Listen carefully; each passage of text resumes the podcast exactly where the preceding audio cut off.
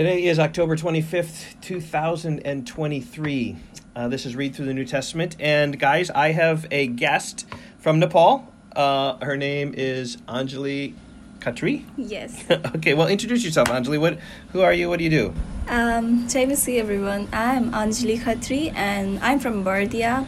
And I'm staying here at Bardia Children Home. And this children home is like running by my father right now. He's a pastor of the church as well. And i live here with uh, 17 more kids and i'm in my bachelor's. I'm doing bachelor's in science. Okay. And she's going to join us for reading today. So i'm going to start. We're today we're reading matthew 25 verses 31 through 46 and we're going to read romans chapter 4 so here is matthew 25 Verse 31 When the Son of Man comes in his glory, and all the angels with him, then he will sit on his glorious throne. Before him will be gathered all the nations, and he will separate people one from another, as a shepherd separates the sheep from the goats. And he will place the sheep on his right, but he but the goats on the left. Then the king will say to those on his right, Come, you who are blessed by my Father, inherit the kingdom prepared for you from the foundation of the world. For I was hungry, and you gave me food. I was thirsty, and you gave me drink. I was a stranger, and you welcomed me. I was naked, and you clothed me. I was sick, and you visited me. I was in prison, and you came to me. Then the righteous will answer him, saying, Lord, when did we see you hungry, and feed you, or thirsty, and give you drink? And when did we see you a stranger, and welcome you, or naked, and clothe you? And when did we see you sick, or in prison, and visit you? And the king will answer them, Truly I say to you, as you did it to one of the least of these, my brothers, you did it to me. Okay, and just I can edit this out. Mm-hmm. So as soon as you're ready, so I need just to... right from here to here. Okay. Yep. Okay. And it, the louder, better would okay. be fine. And I, if I hold like this, it'd be better. Okay, just okay. just read it. Then he will say to those on his left, Depart from me, you cursed, into the eternal fire prepared for the devil and his angels.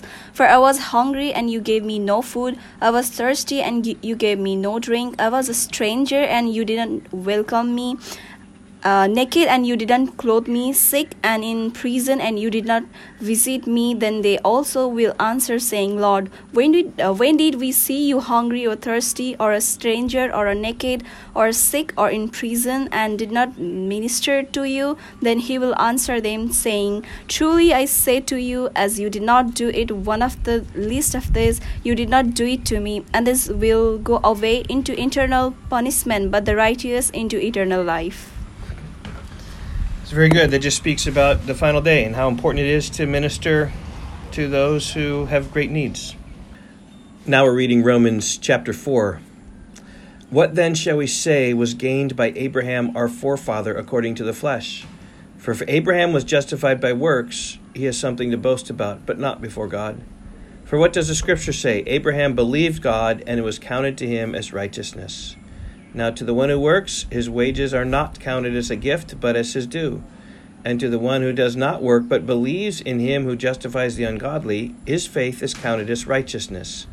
Just as David also speaks of the blessing of the one to whom God counts righteous apart from works. Blessed are those whose lawless deeds are forgiven and whose sins are covered. Blessed is the man against whom the Lord will not count his sin. Is this blessing then only for the circumcised or also for the uncircumcised? For we say that faith was counted to Abraham as righteousness. How then was it counted to him? Was it before or after he had been circumcised?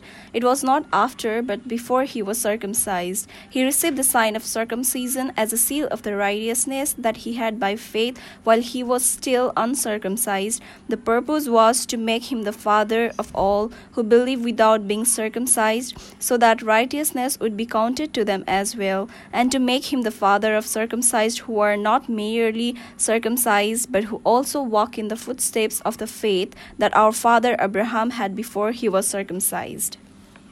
For the promise to Abraham and his offspring that he would be heir of the world did not come through the law, but through the righteousness of faith.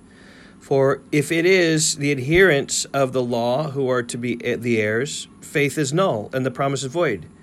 For the law brings wrath, but where there is no law, there is no transgression. That is why it depends on faith, in order that the promise may rest on grace and be granted to all his offspring, not only to the adherent of the law, but also to the one who shares the faith of Abraham, who is the father of us all, as it is written, I have made you the father of many nations, and the presence of God in whom he believed, who gives life to death and calls into existence the things that do not exist.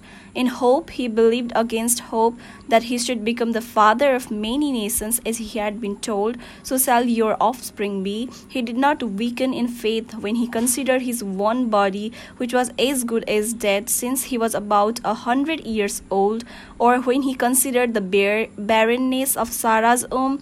No unbelief made him uh, waver concerning, concerning the promise of God, but he grew strong in his faith as he gave glory to God, fully convinced that God was able to do what he had promised. That is why his faith was counted to him as righteousness, but the words it was counted to him were not written for his sake alone, but for ours also it will be counted to us who believe in him who raised from the dead Jesus our Lord, who was delivered up for our trespasses and raised for our justification. Great. That's a great passage about justification by faith alone. Talking about David and Abraham and how it's always been the case that believers are justified by faith and not works. Well, thank you very much. You're welcome. Okay, bye bye. Bye bye.